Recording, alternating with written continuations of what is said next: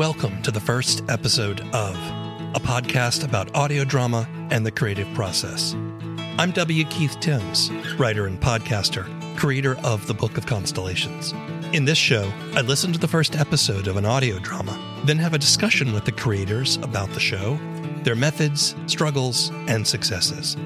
Today, we're discussing the first episode of Dead Meat Pete.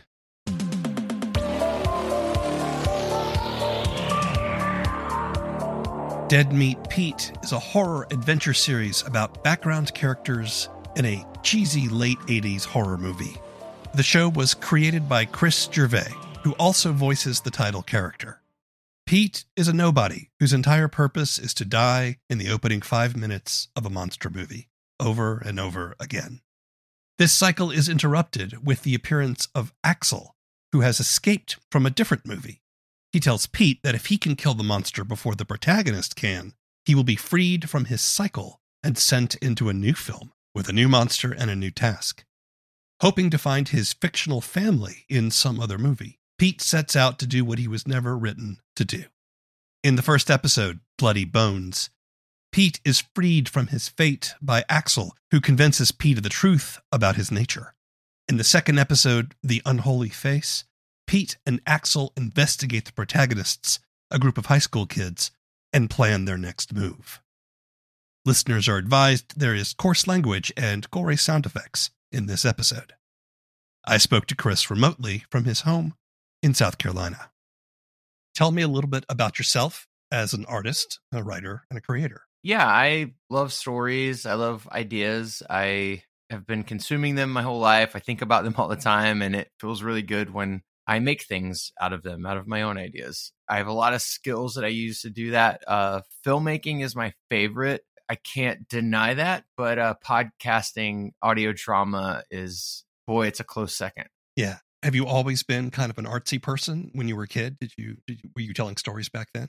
Oh yeah, I've I've never had anything else. I was just kind of a, a weird kid. I um, you know, just very much part of that Spielberg generation and uh the yeah. the bridge between me running outside to play pretend to me saying like uh, well i made up a story about whatever blah blah blah. I don't remember that bridge. It just was one thing for me. I've i've been kind of the same person since i was roughly 6 years old. That's awesome. Just a quick side note i'm going to age myself a little bit here but uh, we saw we saw spielberg's close encounters of the third kind and Ugh. there was a song they released on 45. It was the theme, but it was orchestrated and kind of disco hit, you know, kind of thing. Cool. I, That's so I cool. Played, played the hell out of that thing. And I remember once I was this kid, just this kid, right? And I took my little portable record player outside and I turned it all the way up and I played it as loud as I could in hopes that the aliens would hear it and come. Oh, that's so amazing! God, that's amazing. Right? Yeah, that is awesome. Wow, good for you. That's a great idea. Even though you know, obviously, I, I don't know that they heard you, but I, I applaud no. Well, I, I'm, I'm kid you. It, it, takes a long time for the sound to travel, so maybe maybe they're on their way. So who knows? It might uh. be vibrating out there somewhere, just waiting. You say you're a filmmaker, among other things. Did you go to school to study film? No, I actually didn't. I went to school for like web design, which is still a part of actually my nine to five. But two of my very good friends did go to film school. They went to the University of South Carolina for film. They came home and taught me how to do it. and I'm really grateful for that. And that they remain the little group that I still, you know, uh, two weekends ago, we were making a short film. We, we still do it. What is your favorite part of filmmaking? I think it is probably someday going to be the feeling of being in a theater with an audience uh, reacting to your movie because I've experienced mm-hmm. that at short film festivals and stuff and it's yeah you know we make no budget movies then we they're five minutes long and so i get these brief glimpses of an audience reacting to something i did and man let me tell you i've never done heroin but uh it, i can't imagine i cannot imagine that there's anything in creation that feels better than making a thing and watching it in a theater and feeling these people gasp or laugh or applaud or just feeling the energy of the room reacting to a thing that you made. It's there's nothing like it. Okay, so I, I, used to do live theater as well, and that's one of the things that you get in live theater is you get an immediate reaction from the audience. You know, there's mm, you can instantly mm-hmm. tell how they feel about what's going on, and you don't mm-hmm. get that in film until the screening, right? I, I think it's even worse with audio drama. You know, you, you, you kind of labor in the dark and you hope that people will give you feedback. That's a good point because I really enjoy it when people say things that I want to hear, but I don't get to experience it with them. Streaming and watching things at home has become such an important Yeah. part of how people view things now that that communal experience is uh, happens less than it used to. So I guess I have to It get does, used yeah. to just hearing the afterthought about it. I think a lot of this comes from, for me, both of my parents were really into movies, especially my mom. My mom cut hair for a living and she was off on Mondays. So sometimes I would get called to the principal on a Monday thinking I was in trouble. And I'd get there and my mom would be standing there and she'd be like, let's go to a movie. Nice. Yeah, and that's my mom, and she is amazing in that way. But you know, I grew up sitting between my mom and dad in a movie theater and feeling what they felt when they cried, and I could feel their emotions, and when they laughed, I felt it with them. The way that my dad would, when Indiana Jones would pull out his gun and shoot the sword guy, my dad would just laugh with his whole body. That was so great to him, and I knew he felt like Indiana Jones. I could feel what my dad felt. And so I think that's what gave me this bug to like share emotions of stories with other people. And I, I am, I am beyond it. It has programmed my life. I have sacrificed much to chase it. Uh, it is who I am. That feeling.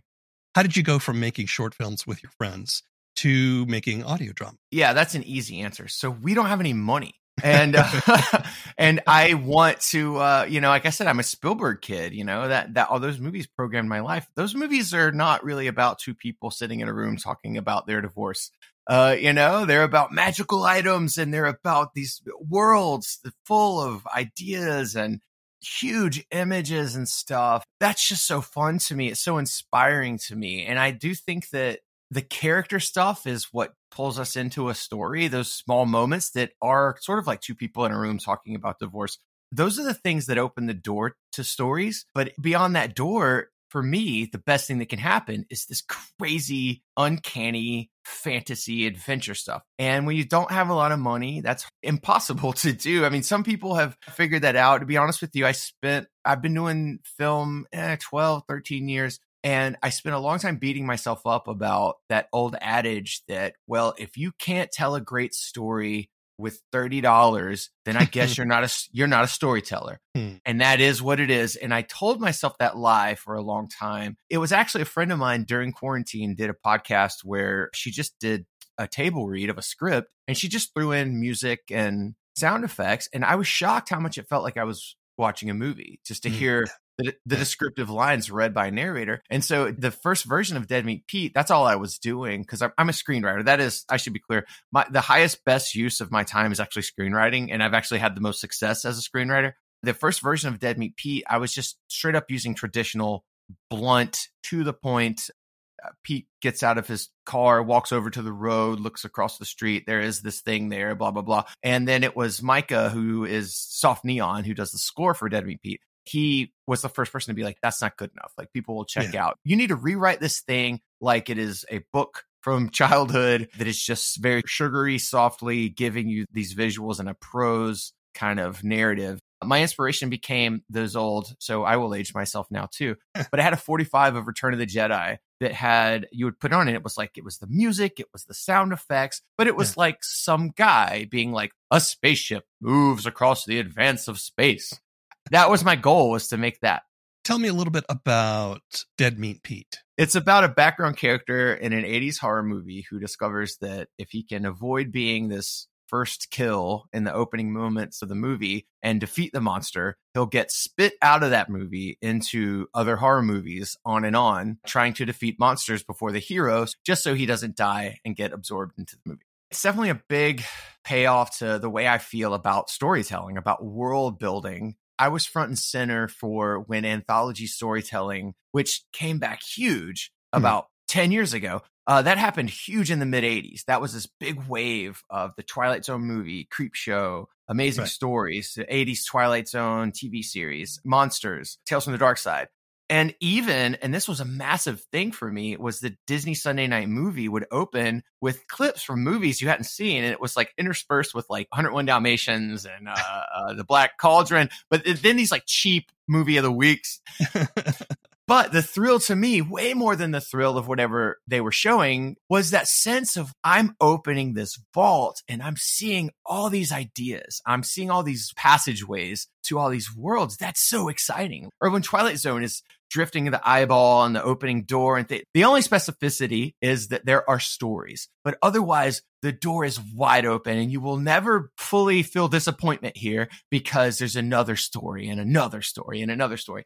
And so that paired with how, as a child, when I was seeing horrible 80s horror movies, which are very strange and uncanny because a lot of times they're made with people who don't have a lot of money and they're doing what they can, but they're showing you some weird version of reality, which in and of itself, I felt that as a child. Fear has like big a huge part of my life.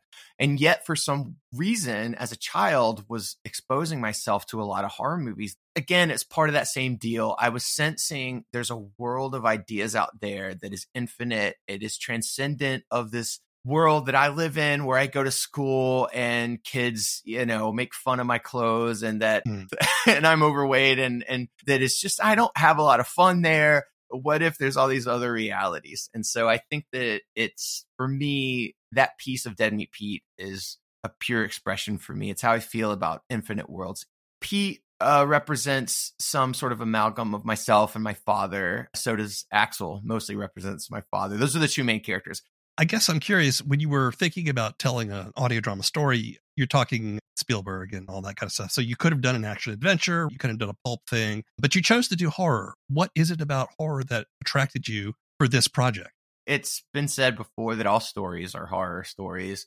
There are other reasons to tell stories, but given that I am a very fearful person, I always have been, it makes total sense to me that our stories, much like our dreams, are tools that we use to deal with fear. Hmm. Even if it is a story about two people in a diner talking about divorce, that is scary because life is scary. You know, I don't like this, to be honest with you. I don't like this about reality, but I do feel like I am always dealing with fear all the hmm. time. And the relief from fear is a, a really powerful thing to me. And the synthesis of danger and conflict to me is just a very, very powerful storytelling thing. My favorite thing about that as a tool is its ability to recontextualize fear and danger and pain and empower us because once we recontextualize anything within a story that we own, we have some power over it. We have some agency. That's actually specifically what Dead Meat Pete is about. Pete is this person who gets killed. He's nobody. He doesn't matter to the people who made the movie. He doesn't matter to the actor that portrayed him. He didn't mean anything to anyone. He had no control. He had no agency. The recontextualization of Axel showing up in his world and saying, if you do this, you will have agency, you will have power, to me reflects actual storytelling. Like if you, yeah, yeah, life is pretty hard. It's awful. It's scary for all of us. But if you recontextualize it, if you take this power and you tell stories, that's magic. And it's it's your greatest tool against all that scariness. I'm thinking about horror, and there's there's really different kinds. There's some that are sort of slow, creeping, moody kind of horror. But then Dead Meat Pete seems to be a story in the splatter horror genre, which is uh, yeah. is, is as much about shock and laughs, mm. I think, as oh, opposed yeah. to just scares. It's about doing things over the top, trying to push the audience to a point where they go, "Oh my god, I can't believe that happened," which of course sometimes provokes laughter as well as screams. What is it about that in particular that appeals to you? Was it George Carlin that said things go from bad to hilarious? so within uh, danger, I think there is hilarity. I personally, when I feel intense pain, I laugh it's not sardonic. I'm not being sarcastic. It just comes out of me when I'm getting stitches pulled out or whatever. There's an absurdity to danger and pain. It just seems so not part of our regular purview. As part of being a human and an American, I think you've probably seen the nuance and complexity of uh, evil deeds and people's violent tendencies and how yeah. it can sometimes be so complex uh, and easy as it might be to simplify others, I think deep down you probably know that they're also a human and you're a human. So you're you're maybe capable of the same kind of evil if someone hit a heartstring. I don't enjoy talking about it. I like the shark in the water who is transcendent of all that. That goblin creature in the darkness is not picking Fox News or CNN, you know, it just wants to eat you. And yeah. the simplicity of that is awful and terrible, but so simple and easily definable that it feels fantastic and it is kind of like eating a candy bar. And so it is inherently fun, even when it's awful, even if it's, you know, Pazuzu possessing a young girl. But it is so clear. There's no discussion to be had. It is this evil demon. And then here is Father Merrin, who, no matter how you feel about the Catholic Church, this man is standing here in the light, the hero ready to fight this evil thing. It is so simple. There's nothing to discuss. Let's go knock this thing over. That's fun. That's fun as hell, even when it's really serious. And so I think fun is this massive part of horror. And that is very much nailed in the 1980s with all that creature feature stuff. He moved closer and saw that the thing in the gravel was a blood soaked dog. Oh, no, buddy, what happened? Easy, boy. It's okay. Distracted by the whimpering dog, Pete hadn't noticed the massive shape that now stood by his truck, obscured by the headlights. It looked like some kind of animal, but not one you'd find in an encyclopedia. What the hell? The shadowy figure moved forward, on the attack, Pete sprinted for the workshop, but the monster was hot on his heels. He grabbed at his keys, but only managed to drop them. Desperate, he ran to the scrapyard, but the creature was too fast. Help! Help! Let's talk a little bit about the show. One of the things I noticed about episode one, Bloody Bones, is it does have a very classic monster slasher opening. I was listening to it and I'm like, I'm watching the first five minutes of a, of a horror film you set up the heartstrings like he's talking to his little girl. He's a non-character, but you already established a little sympathy for him. Comes across the the mangled dog. He's trying to care for the dog, so we we love that he's showing some compassion. And of course, he gets brutally murdered. That's classic. Mm. The second one seems like you were leaning into some of the tropes that are popular in horror films, especially about the teenagers who have to fight the monster, right? And we have the classic archetypes of the school nerd and then the popular girl and then the bad boy.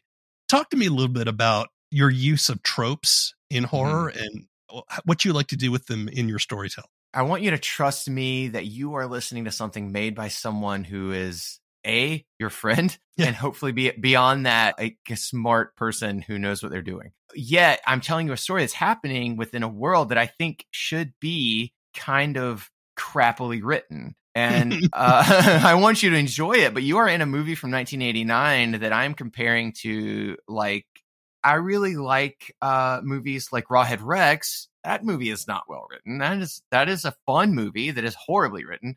Those tropes do exist for a reason. I don't know. I sometimes wonder if they're things that matter to us, or are they just things that were in a popular movie and they got spun out over and over? But either way, they're part of our brains now. And it's funny you bring up the stuff with Pete and his little girl and Halloween. Uh, again, I kind of needed to cheat because the truth is, if I was really doing this character how I'm presenting it to you, I kind of actually need him to be a lot more weakly, sloppily written than that. I need to sort of maybe you don't care. But once in a blue moon, you'll find a writer that wants you to quickly care about that first kill. So I was cheating and saying that's what this is, even though generally you wouldn't.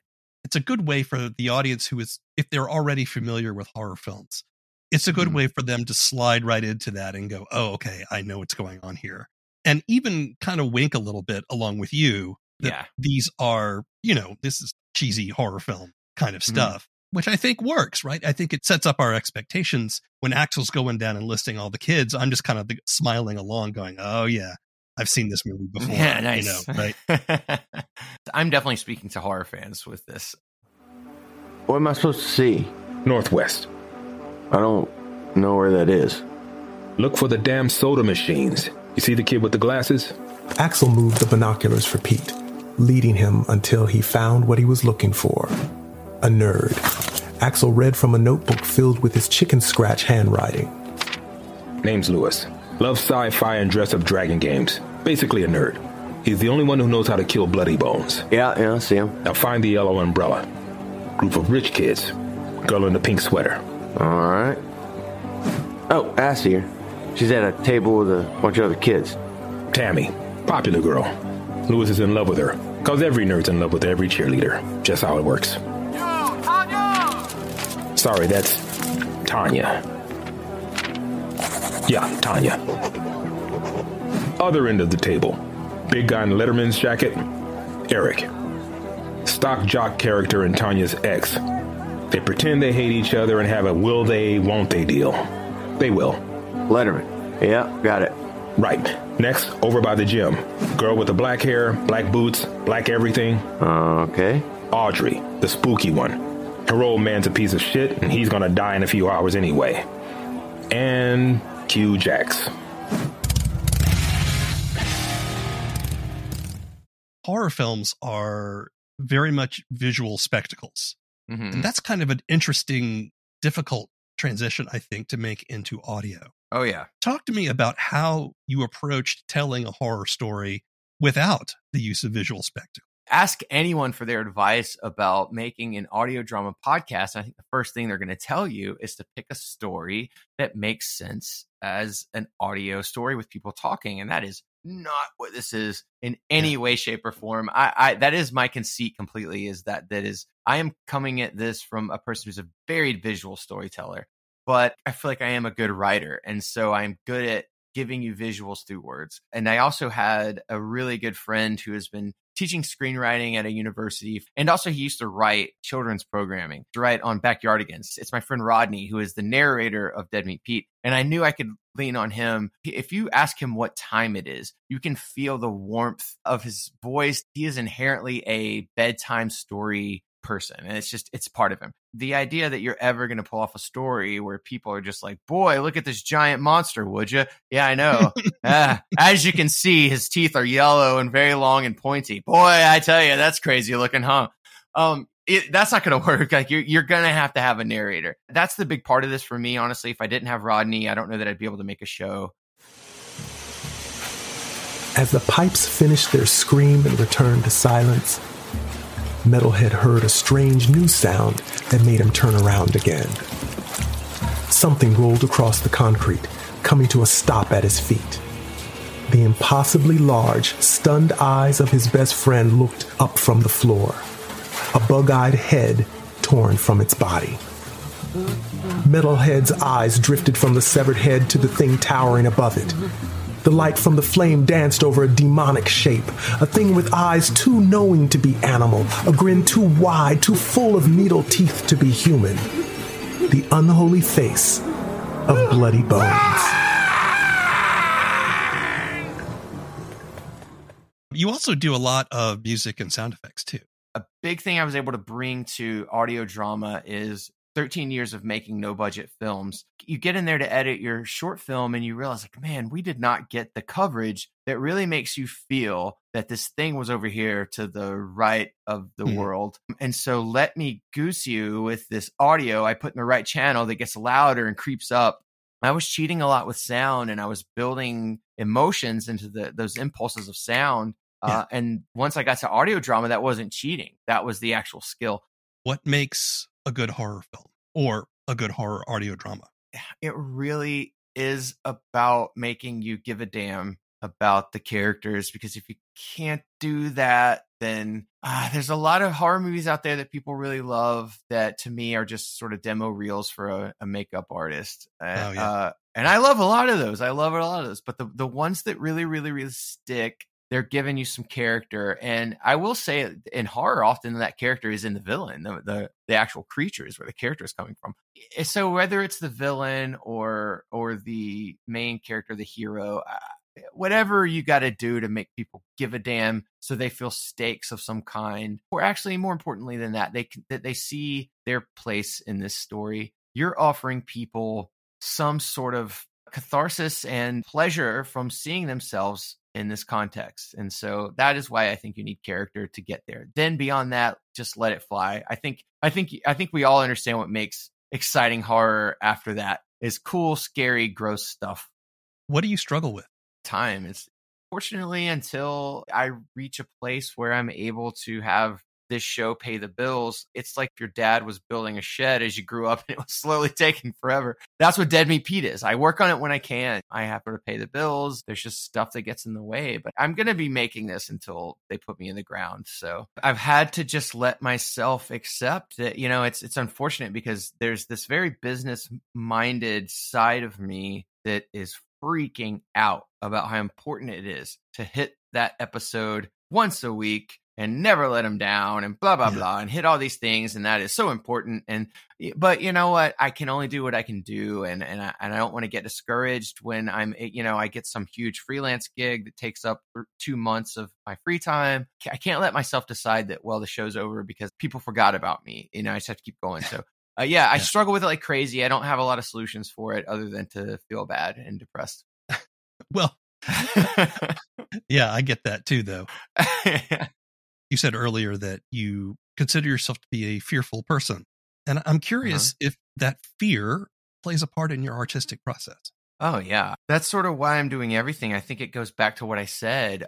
I've always drawn. There are a few creative skills I haven't sort of developed. Drawing was there from the beginning. I just never had a very easy time as a person in reality. Uh, I was an overweight kid. I was just like from a sort of working class family, and uh, there was just all these social things that pushed back, and I just didn't feel like I belonged or I fit in. And I think that uh, I don't have memories of not coming home and getting out a notebook or a stack of computer paper and drawing, not feeling incredible and and Yeah. feeling my heart just take off and soar. Uh, and I really do think it comes down to that sense of I'm creating a world. I'm making another world here. I have agency. I don't have agency and control in anything else. I go to school and I am just I am bare, uh, laid, you know, sort of naked against the world to hurl whatever the hell they want at me, and I got to take it. And then when I draw things, I decide. You know, I have Yeah. agency. I have control. And so I think that's where that comes from. That that relief of the fear of of what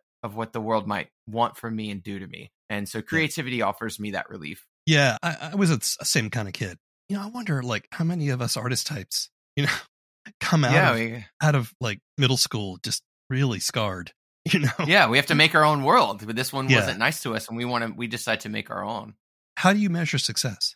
I wish that I could tell you uh, that when I've made something I think is good, then I, I call that a success. Uh, and I do feel that. I certainly feel it when someone tells me they emotionally connected with something I made. I absolutely feel that as success. And I heard, I don't remember, was one of the interviews you did recently. Someone talked about this exact thing that you can't escape that sense of like, well, yeah, but I want people to find this. I want people to feel this. And the more people who feel this, the, the more I feel like I've succeeded. And so maybe that's actually sort of the deal. Uh, I will also, the, the idea the, the more resources you get, the more you can make this world and consume it. Spielberg in the 70s was given a blank check to go play in a sandbox, you know, and he made some amazing things. But the, he and George Lucas, they were just having fun and playing in a sandbox with a lot of money, which must Yeah. feel very, very good. Yeah, I- I wouldn't know, but um, right. Yeah, exactly. Yeah. you've got uh, uh you've got your full time job. You talked about how um, time management is always a problem. You talked about having the voice in your head that kind of nags at you when you don't get things done. I'm curious as to what keeps you motivated to come back and tell the story and and want to do a second season for that matter.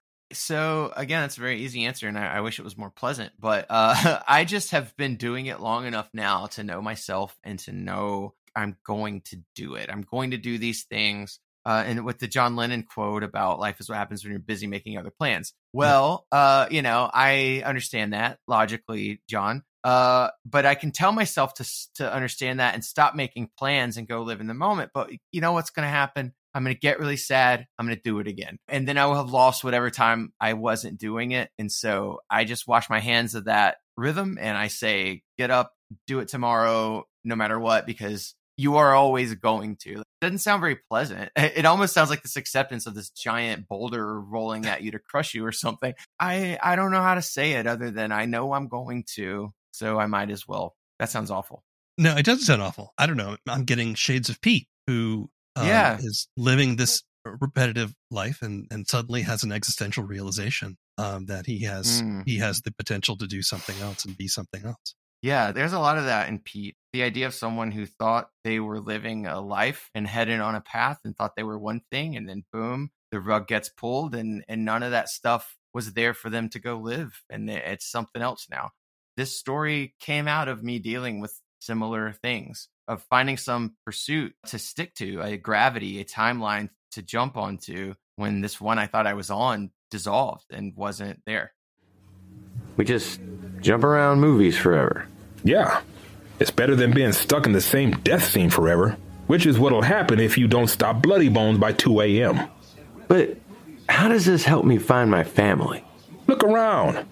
The people who live in these worlds, they live in other worlds too. Your wife and daughter, they don't even show up in this movie. But they gotta be in something. But what if I just fix whatever made them disappear? Kid, you're not listening. They never existed here. You wanna see them? You gotta get out. I kill this thing, I'm out there with them. Easy peasy. Pete walked down the aisle and studied the vibrant VHS horror covers. Hand painted tableaus of screaming skulls and supernatural light. Clawed hands reached out. Dead eyes stared. Okay, tell me what to do.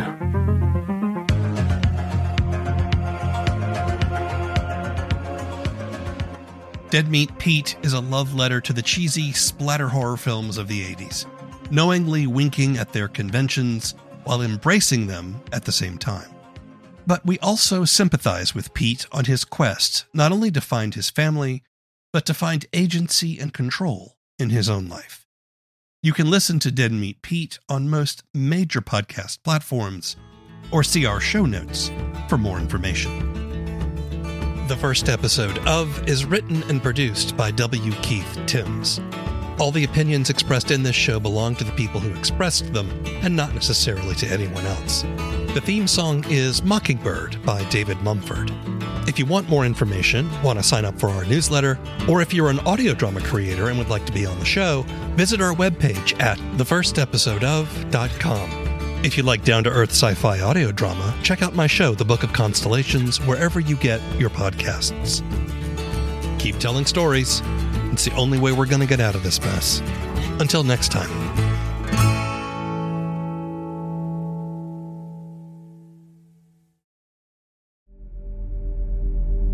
I know you got questions about him. Where did he come from? How did he do all those things they say he did? Was he a terrorist? Was he crazy? Was his skin really blue? Well, I'll tell you what I know. I was there with him, driving through the back roads under the stars. I was witness to wonders and miracles, and to the darkness that's coursing through the veins of our country. He came to fight it in his own strange way, but no one leaves that fight unchanged. Not even Rael. People ought to know the truth. And I was there. The Book of Constellations is a down to earth sci fi road trip. It's audio fiction, and you can find episodes at bookofconstellations.com or wherever you get your podcasts.